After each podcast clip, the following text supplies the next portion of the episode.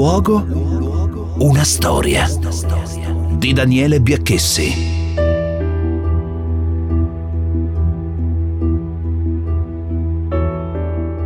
Settembre 1943. Napoli è distrutta dai bombardamenti.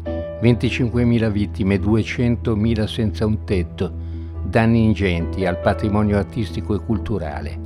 Cibo e acqua scarseggiano. La popolazione è sfollata a forza. Napoli è affamata e occupata. Gli anglo-americani sono ormai alle porte.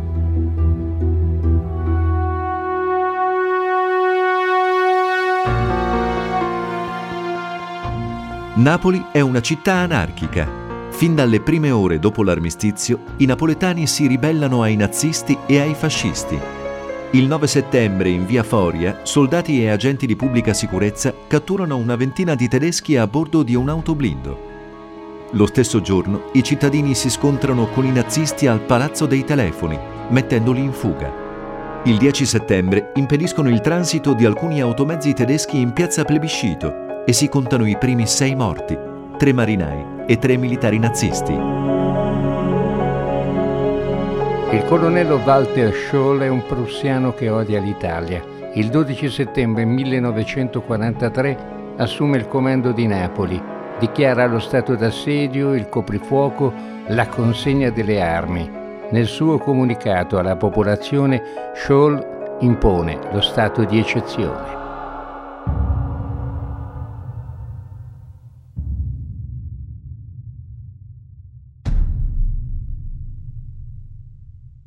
Provvedimento immediato ho assunto da oggi il comando assoluto con pieni poteri della città di Napoli e dintorni.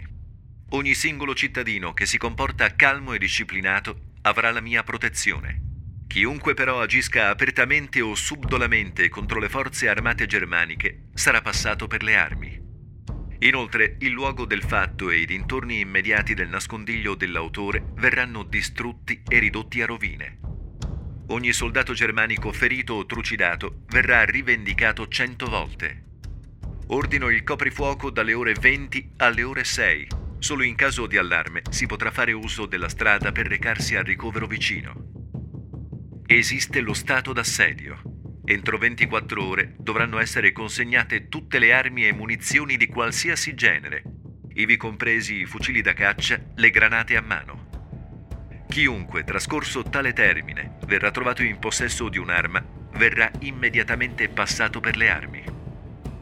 La consegna delle armi e munizioni si effettuerà alle ronde militari germaniche. Cittadini, mantenetevi calmi e siate ragionevoli. Questi ordini e le già eseguite rappresaglie si rendono necessari perché un gran numero di soldati e ufficiali germanici che non facevano altro che adempiere ai propri doveri furono vilmente assassinati o gravemente feriti. Anzi, in alcuni casi, i feriti anche vilipesi e maltrattati in modo indegno da parte di un popolo civile. Napoli, 12 settembre 1943, firmato Colonnello Scholl. I nazisti intanto saccheggiano, distruggono la città. La loro furia travolge ex militari dell'esercito italiano e cittadini inermi. Raggiunge il culmine nell'incendio dell'università.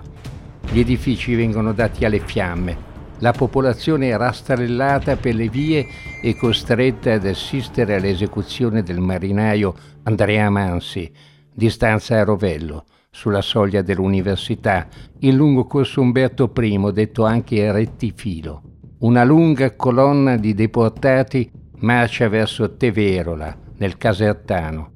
Durante quella macabra processione 14 carabinieri vengono massacrati davanti ai cittadini. Sono colpite le principali zone industriali, compreso lo stabilimento Ilva di Bagnoli. I tedeschi impauriti rapinano, Sparano sulle donne che fanno la coda davanti ai negozi. Lasciano per giorni senza pane una città di un milione di abitanti.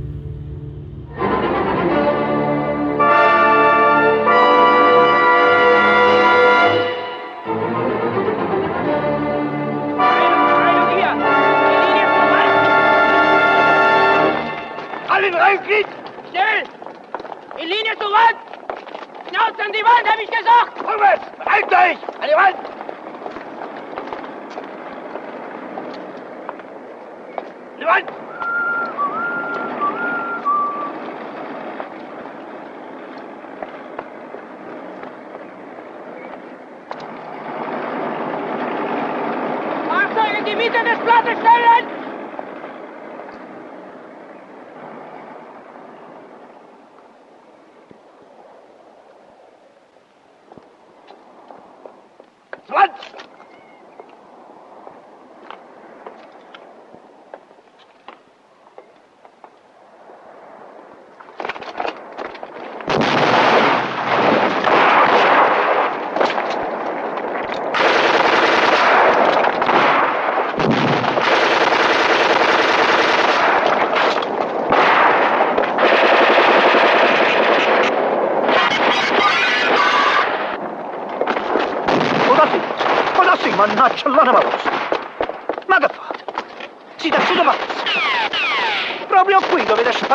Andate a fare la guerra da un'altra parte!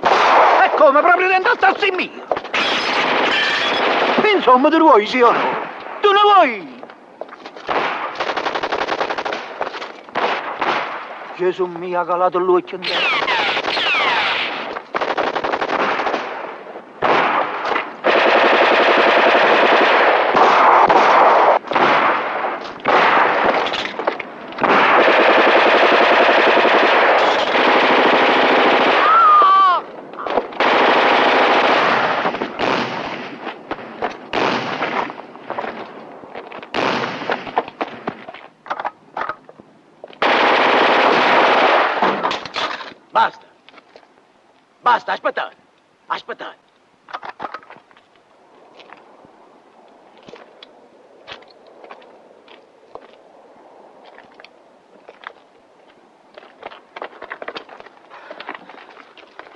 È morto.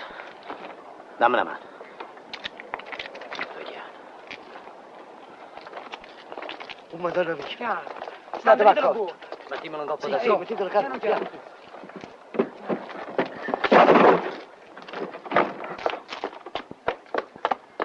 Venite qua, aiutatemi. Chiama chi sta. Sta davanti. Piano. così. Piano, piano, piano. Ecco. Guarda, guarda.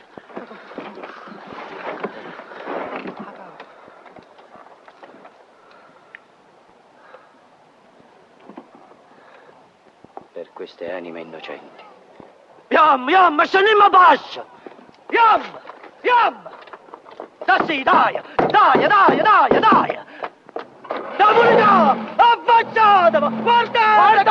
Affacciatevi! Affacciatevi, guardate! Guardate! Affacciatevi! La verità! Affacciatevi! Dammela a me! Napolità! Aprite le finestre! Uscite! Napolità! La inventati, voglio! Guardate che hanno fatto i tedeschi! Li dobbiamo vendicare a questi poveri fratelli nostri! Uscite, uscite! Sono morte per voi! Aprite le finestre! Sangue chi va vivo! Napolità! Non vi nascondete! Si vuole la pace! Abbiamo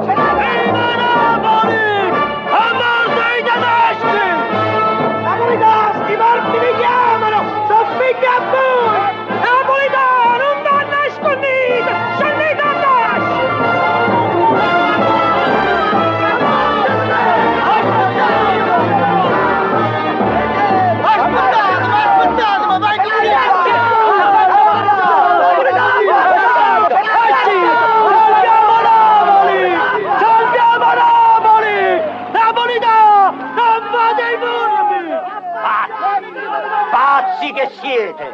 Ma che vi siete messi in capo? 27 settembre 1943. Napoli si ribella.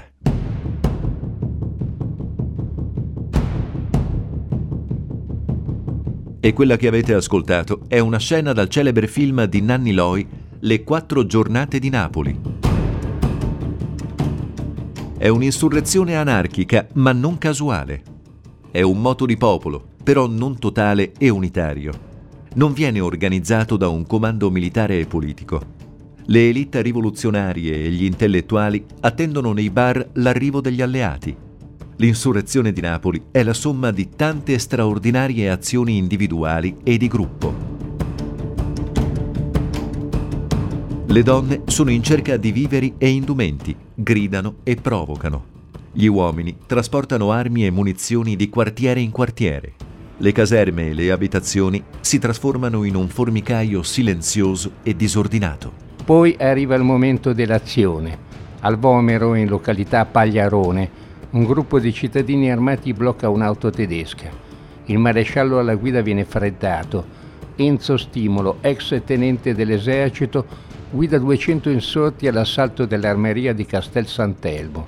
In serata vengono depredati i depositi delle caserme di Via Foria e del quartiere militare di San Giovanni a Carbonara.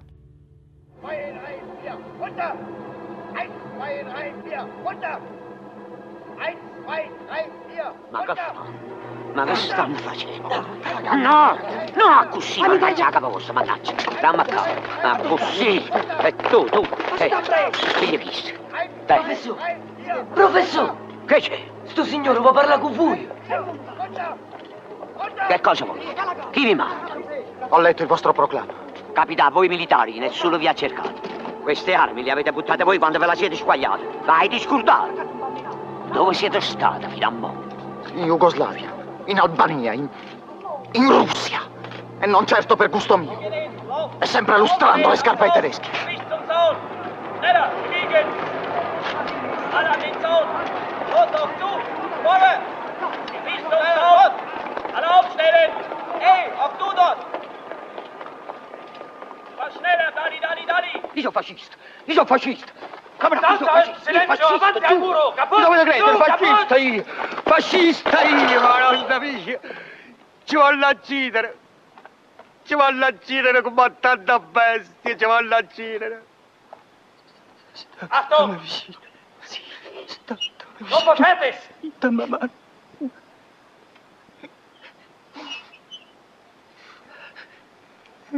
Zur Exekution!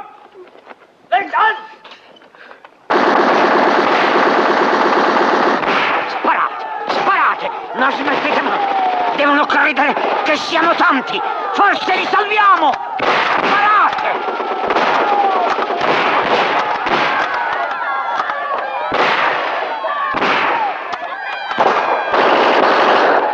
Continuate a sparare, io vado giù.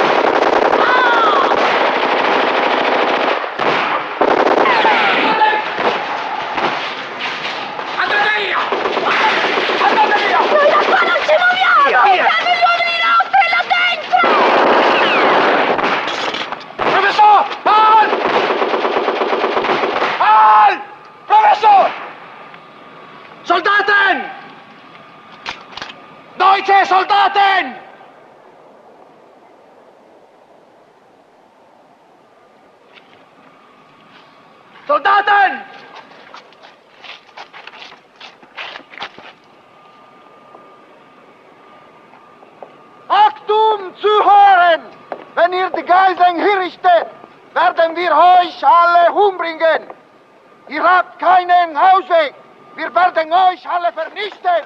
Gefreiter! Fordern Sie beim Kommando Verstärkung an! Signale gebraucht! Beeilung!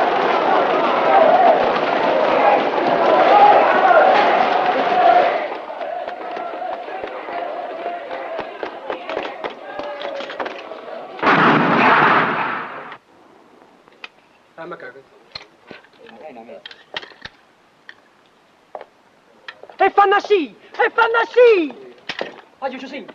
All'attacco, voglio Giuseppe! Nella voce! Ed acca, vieni! No, per favore, per favore, per favore! Andate indietro, non c'è niente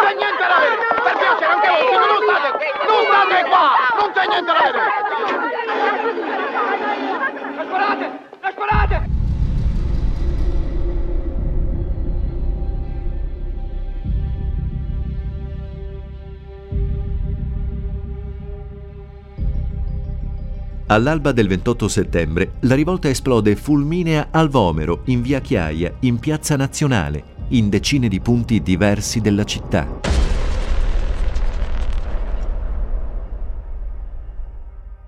È il giorno degli eroi bambini, dal volto sporco e dallo sguardo furbo, e degli scugnizi di Napoli. Il dodicenne Gennaro Capuozzo resta al suo posto di servente a una mitragliatrice in via Santa Teresa, presa sotto il fuoco di carri armati nazisti. Viene colpito in pieno da una granata mentre difende la sua città. Filippo Illuminato, 13 anni, e Pasquale Formisano, 17, corrono incontro a due autoblindo che cercano di imboccare via Roma da via Chiaia. Avanzano decisi e rapidi, fino a quando cadono esanimi mentre lanciano una bomba contro i nazisti. Intanto la rivolta popolare si organizza, individua obiettivi, ingaggia combattimenti a viso aperto. Viene eretta la prima barricata in piazza Museo Nazionale.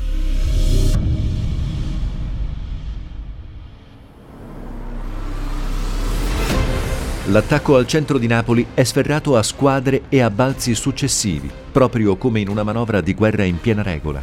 Dopo la furia popolare, un violento uragano obbliga la sospensione delle operazioni e nella notte del 28 settembre il nemico perlustra le strade a caccia degli insorti.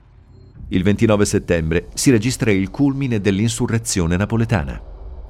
State passando Il maggiore dice che se non vi arrendete, gli ostaggi saranno tutti fucilati Sapete che vuol dire? Mi compreso, tutti innocenti.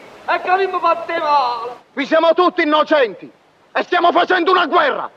Quindi riferisci al tuo amico nazista che noi non... Amiche amiche, capitano. Chi le soffre di niente, pare che non sacci. Ma pure voi, dico io, un poco di comprensione. C'è bisogno di far vedere che vi arrendete. A poco per volta ve, ve la squagliate. Digli che chi si deve arrendere lui con tutti i suoi. I napoletani che stanno dentro fanno la guerra come noi di fuori. È chiaro?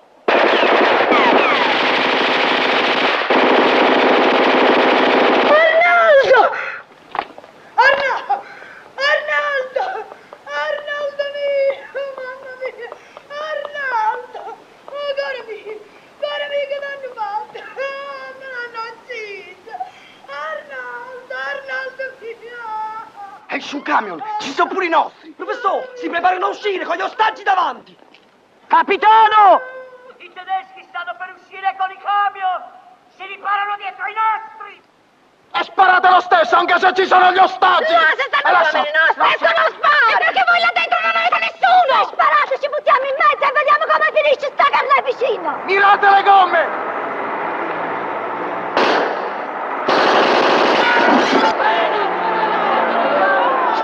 Sangue chi viva! Sparato!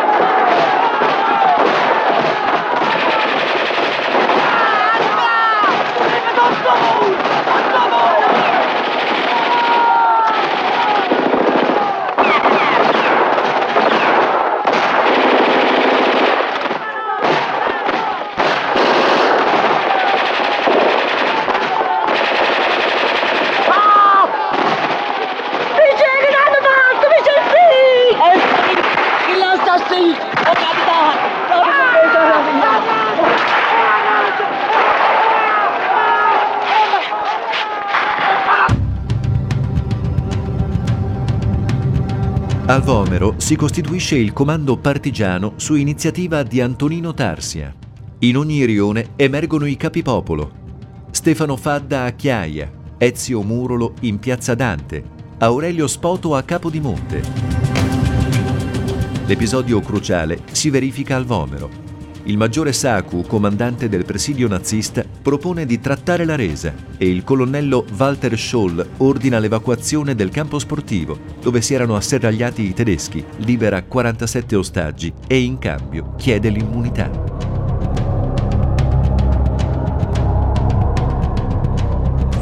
Il 30 settembre i nazisti sgomberano la città. Il nemico si lascia dietro una lugubre scia di rappresaglie gruppi di guastatori massacrano alcuni giovani in località Trombino. Alla Pigna, nella masseria Pezzalunga, si ingaggia l'ultimo combattimento delle quattro giornate di Napoli, con violenti corpo a corpo mentre risuonano le fucilate in via Duomo, in via Settembrini, in piazza San Francesco. Il primo ottobre del 43 i tedeschi aprono il fuoco con un gruppo di bombarde piazzate nel bosco di Capodimonte, ma è l'ultimo atto. In quei minuti i primi carri armati anglo-americani entrano nella città, ormai già liberata dai napoletani.